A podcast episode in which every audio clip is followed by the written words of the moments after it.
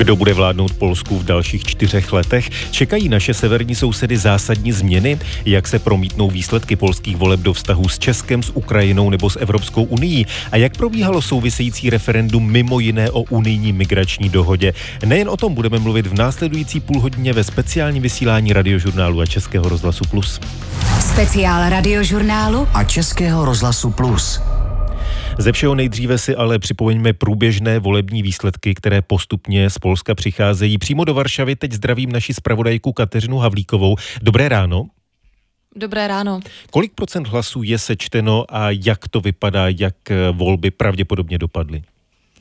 Momentálně je to asi 18% hlasů, je to mm, z těch 31 tisíc volebních místností, to znamená eh, zhruba 2700, 2 miliony 700 tisíc hlasů a zatím vede právo a spravedlnost s více než 41% hlasů. A druhá občanská koalice má přes 25% hlasů. Kdyby tomu tak bylo, tak eh, strana právo a spravedlnost pravděpodobně drtivě zvítězí a sestavovala by vládu, měla by, mohla by sestavit i většinu, co se týče, uh, co se týče vládní většiny. Nicméně to jsou sečtené menší obce, vesnice, malá městečka, kde tradičně má právo a spravedlnost velkou podporu. Uh, letos se ale mobilizovala hlavně velká větší města, uh, kde je právě silnější naopak opozice. Už v noci byly zveřejněny takzvané exit poly, tedy odhady toho, jak by volby měly dopadnout. Ty výsledky exit polů byly jiné, než jak vypadají teď ty průběžné výsledky. Jak by to tedy podle těch exit polů mělo dopadnout a dá se tomu věřit i potom, kdy máme dva týdny staré zkušenosti ze Slovenska, kde právě ty exit poly úplně nevyšly? Eh, vyšly exit poly, eh, před zhruba hodinou vyšly ještě late poly, což jsou zpřesněné eh, předběžné výsledky, kde by zvítězilo taky právo a spravedlnost, ale s mnohem menší tou podporou. Získalo by něco přes třetinu hlasu, nemělo by dost mandátů, aby mělo vládní většinu. Ani se stranou, která do koalice byla nejčist, nejčastěji právo a spravedlnosti přisuzovaná, tedy s konfederací, protože ta má mnohem menší podporu, než se vůbec předpokládalo. Předseda strany právo právo a spravedlnost Jaroslav Kačínský i premiér z té vítězné zatím strany Mariuš eh, Moravěcky, eh, Mateuš Moravěcky včera řekli, že budou jednat i s některými opozičními stranami, se kterými mají programový přesah eh, a už údajně oslovili i lidovce, takže se snaží získat koaliční partnery. Pokud by ale vládu sestavovala opozice, tak je pravděpodobné, že by se občanská koalice, třetí cesta a levice spojily, nicméně jsou to pouze zatím late poly, i když v roce 2000 2019 tyto předběžné výsledky vlastně eh, vyšly skoro na desetiny, byly velmi přesné, tak eh, právě je tady určitá skepse po těch slovenských zkušenostech před dvěma týdny, takže stále se spíš čeká na ty konečné výsledky. Ty konečné výsledky se dají očekávat, kdy bude to ještě dnes nebo až zítra? No kvůli té eh, velmi vysoké účasti eh, mohly by být dnes večer, ale spíš asi zítra ráno. Dnes určitě budou zveřejněné výsledky ze zahraničí, protože tam mají komise 24 hodin na sečtení hlasu a jejich zveřejnění. Eh, jinak jsou ty hlasy v té komisi zneplatněny, propadají, ale protože se v některých místech v Polsku volilo i po oficiálním uzavření místností, tak to sčítání pravděpodobně potrvá déle. Navíc jsou to tři volby v jednom. Je to volba do, jsou to volby do Sejmu, do Senátu a zároveň do referenda. A ještě k tomu referendu velmi stručně, jestli mohu poprosit. Vypadá to tak, že se referenda zúčastnilo dost lidí, aby jeho výsledky byly závazné? Podle exit polů a late polů ne, zhruba 40% oprávněných voličů k těm urnám přišlo, aby hlasovalo do referenda, ale k právní závaznosti je potřeba, aby se ho zúčastnilo nad 50% eh, právoplatných voličů. To znamená, za současné situace by eh, právo by nebylo přijaté. Kateřina Havlíková, naše zpravodajka ve Varšavě, díky naslyšenou. Naslyšenou. A v Polsku volby sleduje také náš zvláštní zpravodaj Jakub Lucký. I toho teď zdravím. Jakube, dobré ráno. Jaké jsou první reakce na ty odhady, jak dopadly polské volby? Dobré ráno, tak jak říkala Katka, zatím se hodně čeká, jak tedy ty eh, výsledky dopadnou a že počítat se bude teda pravděpodobně ještě dlouho, ale můžeme odhadovat i třeba z těch eh, reakcí na těch eh, volebních mítinzích na setkání práva a spravedlnosti. To byla taková rozpačitost, přece jenom opravdu, zatímco Jaroslav Kačinský mluvil o tom, že je to úspěch, Mateusz Moravěcký mluvil v televizi o tom, že jeho strana si udržela svůj zisk, tak reálně je zřejmé, nebo podle těch exit polů alespoň, že by si neudrželi tedy vládu. Nejsmutněji je to asi mezi příznivci ultranacionalistické konfederace, ta se i proti průzkumům dlouhodobě tedy propadla. Kdo vyloženě slavil, to já jsem viděl tedy eh, napřímo na místě, tak byl Donald Tusk a občanská koalice, tam to bylo hned po zveřejnění těch povolebních průzkumů jasné, eh, lidé si podávali ruce, poplácávali se, i když tam zazněla taky trochu ostražitost, protože občanská koalice už při posledních prezidentských volbách byla trochu skeptická k regulérnosti sčítání hlasů. Donald Tusk doslova prohlásil, že vítězství si vzít nedáme a připomněl, že desítky tisíc dobrovolníků sledují to sčítání a dohlížejí na eh, jeho férovost. Jaký bude další postup? Je dané, koho a kdy prezident Andřej Duda pověří sestavením nové vlády? Eh, no to sestavování vlády přijde až za nějakou eh, dobu. Nejdřív se musí poprvé sejít parlament, což bude zhruba do měsíce pak eh, tedy Andřej Duda se může sám rozhodnout, koho pověří. On sám mluvil o tom, že pověří vítěze voleb, tedy to bude eh, Jaroslav Kačinský zpráva a spravedlnosti. On navíc Andřej Duda je jeho blízký eh, spojenec, takže tam se dá předpokládat, že se pokusí ho takto podpořit. Nicméně občanská koalice už skázala, že doufá, že prezident si to tedy rozmyslí. Jsou tam různé 14-denní lhuty na tedy navržení nového, nového premiéra, potom na to získání důvěry. Ten odhad, kdy by mohla být nová vláda, buď nejdřív na začátku prosince, nebo možná taky na začátku ledna, podle toho, jak se věci budou eh, protahovat, kdo bude pověřený, jestli se staví většinou hned na poprvé. Jakub Lucký, díky, naslyšenou. Naslyšenou. Speciál radiožurnálu a Českého rozhlasu Plus. A my dál zůstáváme v Polsku, protože naším dalším hostem je česky mluvící polský novinář, bývalý redaktor listu Gazeta Vyborča, který v současnosti působí v rádiu Top FM, Jakub Medek. Dobré ráno. Dobré ráno, dobrý den. Když se podíváme na ty odhady volebních výsledků, když se podíváme na to, že to vypadá, že Polsko zažilo rekordní volební účast, co to zatím ukazuje? No, ukazuje to eh, rozhodně obrovskou mobilizaci voličů, největší v, eh, v dějinách eh, novodobého Polska. Ani v 89. roce ta volební účast nebyla na takové úrovni. Co to přesně znamená, to zatím ještě nevíme, ale zdá se, a že to znamená hlavně mobilizaci té části voličů, která chce v Polsku změnu, protože ty předběžné částečné výsledky eh, poukazují na to, že největší eh, volební účast eh, byla ve velikých městech, které jsou v rozhodné většině, ne všechny rozhodně opoziční. Podle těch odhadů volebních výsledků, těch takzvaných exit polů, eh, to vypadá, že by mělo tedy vyhrát, eh, měla vyhrát, mělo vyhrát právo a spravedlnost, ale nebude mít dost hlasů, aby se stavilo vládu. Očekává se tedy, že většinová koalice by měla být občanská koalice, nová levice a třetí cesta. Jaké jsou priority a představy těchto tří stran? Mohou se při tom jednání o možné koalici objevit nějaké třecí plochy, nebo se dá očekávat, že to bude bez jakýchkoliv problémů? Ta dohoda?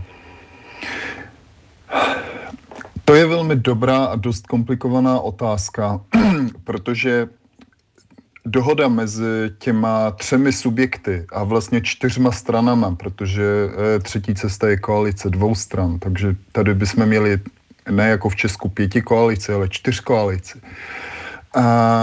Na takové hlavní úrovni eh, jejich přístup k budoucnosti je velmi podobný. To je jaksi základní, a jejich základní program těch tří subjektů je restituce právního státu. A v tom se shodují. Nicméně na úrovni e, takové trochu nižší tam samozřejmě budou problémy s, mm, s nějakým vypracováním eh, společné vize. To bylo vidět už i včera v prvních komentářích, kde třeba lidovci, kteří jsou součástí eh, třetí cesty, se už velmi výrazně distancovali od těch takových progresivních eh, nápadů, eh, progresivního programu, od třeba liberalizace potratového zákonu, kde říkali, že to rozhodně není jako to hlavní, Eh, kdežto tak občanská koalice, jak i hlavně levice, pro ně je to jedna z priorit.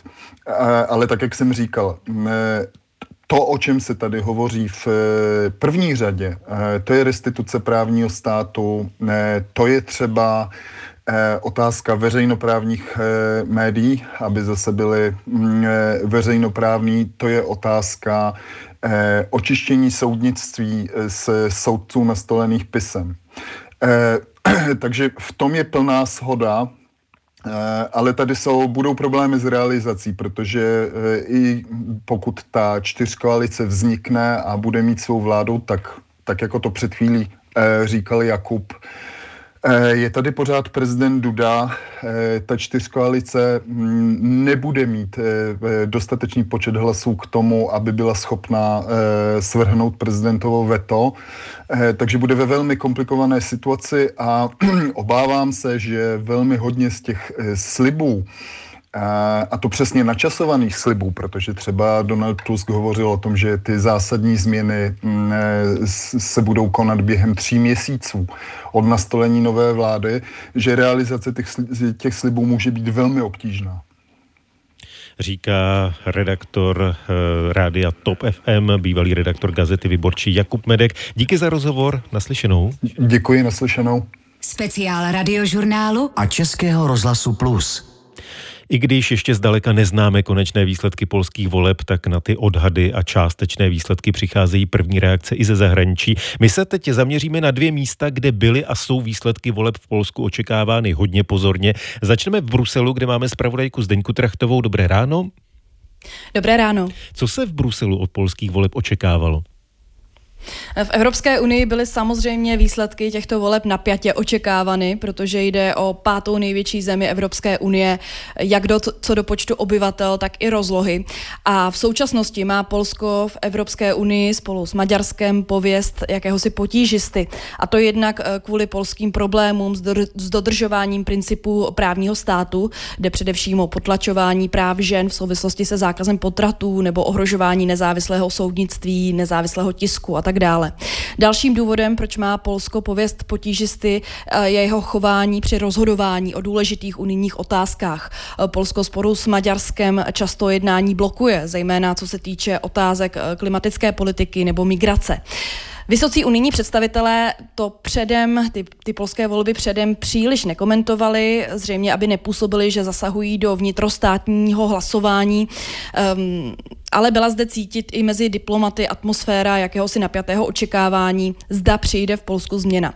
E, pokud by tedy příští vládu sestavoval Tusk, e, mohlo by to pro Polsko znamenat návrat k unijnímu mainstreamu a ke konstruktivnějšímu přístupu k unijní politice.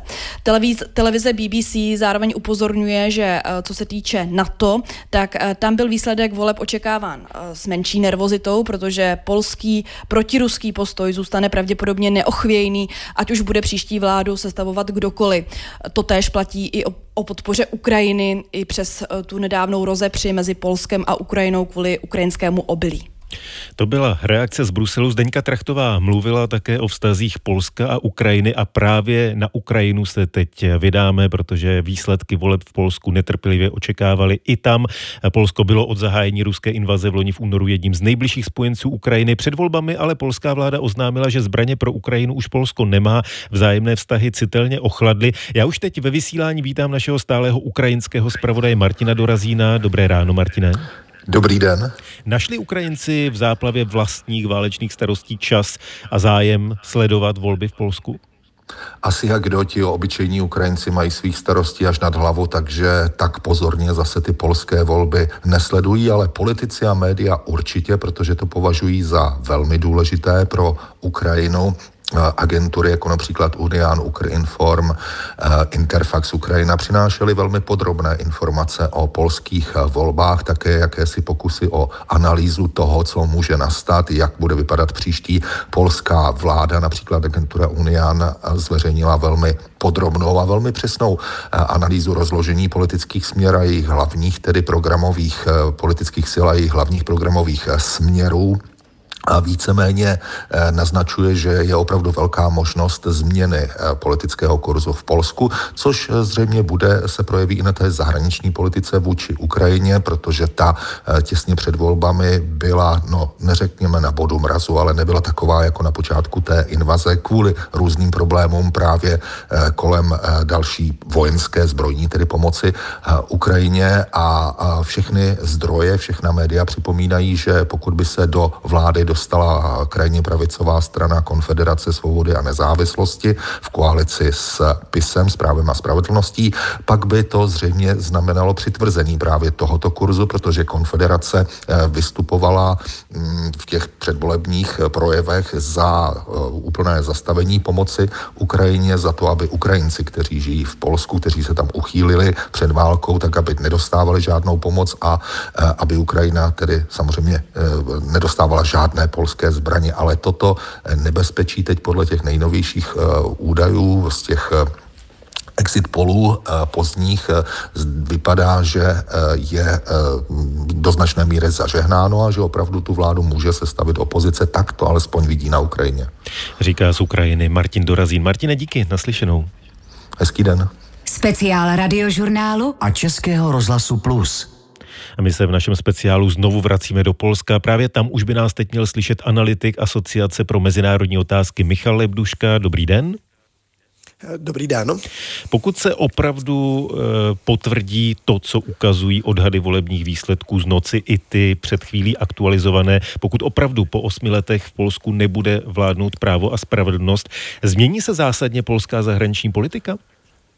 Eh, pokud, pokud se ty výsledky skutečně potvrdí, tak se zahraniční politika Polska změní, ale záleží v čem. Eh, určitě bude taková, řekněme, méně hysterická, bude více konstruktivní.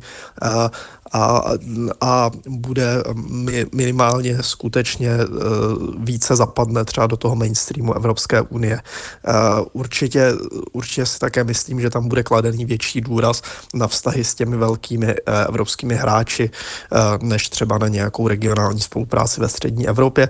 Na druhou stranu zase třeba ve vztahu k Ukrajině Ukrajině eh, mohou odpadnout třeba ty různé neuralgické historické otázky, eh, případně zase eh, ta taková až trochu hysterická retorika, ale v praktické rovině se tam třeba ta zahraniční politika tolik měnit nebude. Z toho, co jste říkal, znamená to, že třeba vztahy Polska s Českem nebudou pro novou vládu, pokud ji povede Donald Tusk, tak důležité a tak zásadní. Může to mít nějaké konkrétní dopady na vztahy Česka a Polska? Eh, já si myslím, že ty vztahy, ty vztahy samozřejmě budou vždycky důležité, přeci jen jsme, jsme sousední země, eh, ale eh, myslím si, že skutečně tam bude převažovat orientace na nějaké právě, právě více, více na Brusel, řekněme, řekněme na nějakou spolupráci, spolupráci s tím, s těmi opravdu velkými hráči v Evropské unii. Pokud je o nějaké praktické dopady na vztahy s Českou republikou, tak, tak tam si myslím, že, že asi, asi odpadne, uh, odpadnou třeba nějaká, uh, nějaká skutečně taková, taková jako intenzivní jednání o nějakých, v nějakých těch, uh, v nějakých těch regionálních formátech, jako byl třeba takový ten vlajkový projekt práva a spravedlnosti Trojmoří, to ustoupí trochu do pozadí, ale zase si nemyslím, že by, že by tyto věci úplně zmizely. Donald Tusk byl pět let předsedou Evropské rady. Pokud by se opravdu stal novým polským premiérem, zvýší to automaticky vliv Polska v rámci Evropské unie? Eh, částečně určitě ano, je to dané, eh, dané čistě už jen tou autoritou Donalda Tuska a tím, že on opravdu umí chodit v té evropské politice, eh, ale na druhou stranu si zase musíme uvědomit to, že v na polské politické scéně zůstávají i jiní hráči a pokud je, pokud je třeba o spory s Evropskou unii ohledně právního státu, ohledně soudnictví, tak tam bude ta situace trochu složitější. Pořád zůstává prezidentem Andřej Duda, který má v polském systému velmi silné právo veta, který, které i při tomto výsledku, kdyby, kdyby opozice skutečně dosáhla tohoto výsledku, tak to právo veta nepřehlasuje a, a například právě v těchto otázkách tam by byly potřeba, potřeba legislativní změny a je otázka, jak se k tomu prezident postaví. Takže, takže tyhle ty spory, eh, byť Donald Tusk eh, tvrdí, že, že je velmi rychle zažehná, tak, tak je skutečně otázka, jak se, jak se prakticky prakticky podaří některé ty neuralgické uh, věci změnit. I v téhle souvislosti uh, se zeptám na to, co už zaznělo v dnešním speciálu, že by se mohl v případě, že se tedy potvrdí, stále to musíme říkat v podmiňovacím způsobu, že se tedy potvrdí odhady volebních výsledků, že dojde k změně uh, ve vedení Polska, tak tady už zaznělo, že by se mohl změnit polský přístup ke Green Dealu, ke klimatickým opatřením, k unijní migrační dohodě. To, co vy jste teď říkal, to znamená silná role prezidenta, který má blízko k právu a spravedlnosti, eh, ne, nebude i tohle to blokovat, nebo dá se opravdu očekávat, že pokud k té změně vlády by došlo, že polský přístup ke Green Dealu a k unijní migrační dohodě bude rázem opačný, než byl dosud? Eh, záleží samozřejmě na tom, eh, na, tom, eh, na čem se tady vláda s prezidentem dohodne a na tom, co skutečně bude vyžadovat nějaké, řekněme, legislativní změny uvnitř Polska, případně na tom, co se bude vyjednávat na Evropské unii. Tam, tam pak už samozřejmě jiné to rozložení pravomocí pokud je, pokud je o, o, o změny v těch, těchto tématech, tak já si myslím, že tam určitý tlak bude, možná ne přímo od Donalda Tuska, jeho občanské platformy, ale máme, e, ale součástí té případné koalice, pokud ty volby skutečně takto dopadnou, tak by byla i třeba, řekněme, e, velmi progresivní strana levice, která, která si myslím, že si, že si tato témata vezme za své a bude určitě hodně prosazovat, takže, takže tam, tam může být třeba tlak i od těch koaličních partnerů. Na druhou stranu zase vidíme i třeba retoriku Donalda Tuska před volbami, který se snažil uh, vlastně uklidňovat i třeba voliče práva i spravedlnosti eh, tím, že k nějakým jako zásadním změnám v mnoha směrech nedojde. Takže eh, když se jako takový příklad vezmeme třeba českopolský spor o důl Turów, tak tam, tam Donald Tusk právě třeba sliboval, že k uzavření toho dolu a té elektrárny, která, která je u něj, nedojde, eh, když, když dělal kampaň právě v této oblasti. Takže ono skutečně, skutečně záleží, jak to pak bude v praxi vypadat. Analytik asociace Asociace pro mezinárodní otázky Michal Lebduška. Naslyšenou. Děkuji za pozvání, naslyšenou.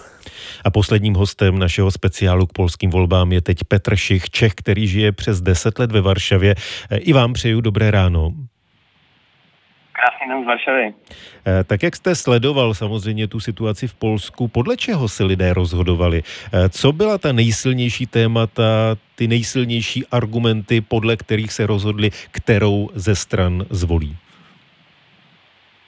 Eh, tak samozřejmě v těch předvolebních kampaních a debatách eh, to byly ty klasické témata, které se probíraly, eh, zvyšování daní, cena, cena pohonných hmot a jiné. Nicméně já si myslím, že tohle to zůstalo trošku na vedlejší kolej v těchto těch volbách a Poláci tyhle ty volby pojali jako takovou, takový boj o záchranu těch základních principů demokracie a právního státu. V případě nedávných voleb na Slovensku místo předsedkyně Evropské komise Věra Jourová mluvila o tom, že ty výsledky ovlivnily dezinformace, které se šířily především na sociálních sítích. Jak to v tomto směru bylo v Polsku? V Polsku byly tam silné dezinformace, i tam tímto způsobem byly ovlivňovány volby? Určitě dezinformace eh, jsou čím dál víc nebezpečnější a bohužel stále dost eh, podle mě podceňované. Eh, v Polsku se během té kampaně objevilo také spousta dezinformací, které cílily převážně na opoziční strany a jejich program.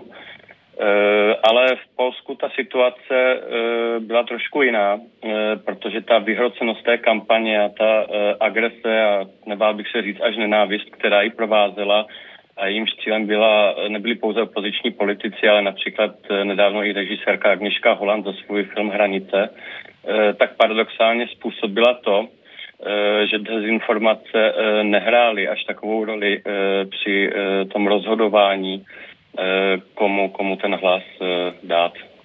I v českých médiích se už dopředu spekulovalo o možných ekonomických dopadech polských voleb, o tom, že v případě vítězství opozice by mohla přijít přísnější měnová politika, posílení kurzu zlotého, že by mohly zdražit pohonné hmoty, eh, pro které konec konců do Polska jezdí i řada obyvatel České republiky. Ta cena se pohybuje kolem 32 korun na litr. Eh, objevovaly se informace, že to je dlouhodobě neudržitelné. Mohou být i tohle důsledky eh, a jsou i tohle možnosti, které se dnes ráno v Polsku probírají? Eh, já teda po cestě ráno do práce eh, jsem očkem tak koukal eh, na situaci na benzinových stanicích. Ty ceny zatím jsou stejné, jako byly před volbami. A tak, jak jste správně zmínil, dlouhodobě ta cena je neudržitelná a je víceméně veřejným tajemstvím, že za poklesem cen před volbami stála právě vládnoucí strana právo a spravedlnost, aby si zajistila lojalitu voličů.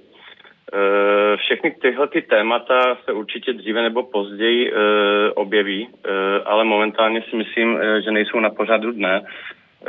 Tak jak jsem už zmínil a tak jak jsem se bavil se svými polskými přáteli, tak tyhle, ty, tyhle ty volby opravdu v nich hrály o zcela jiné hodnoty než právě vámi zmiňovaná měnová politika, kurz zlotého, to opravdu bylo podle mě e, trošku na druhé koleji tak, těchto Tak jak jste o tom konec konců už mluvil. Petr Šich, Čech, který žije přes 10 let ve Varšavě, byl naším hostem. Díky, naslyšenou. Naslyšenou. A to už je z našeho speciálu všechno. Hezký den vám přeje Tomáš Pancíř.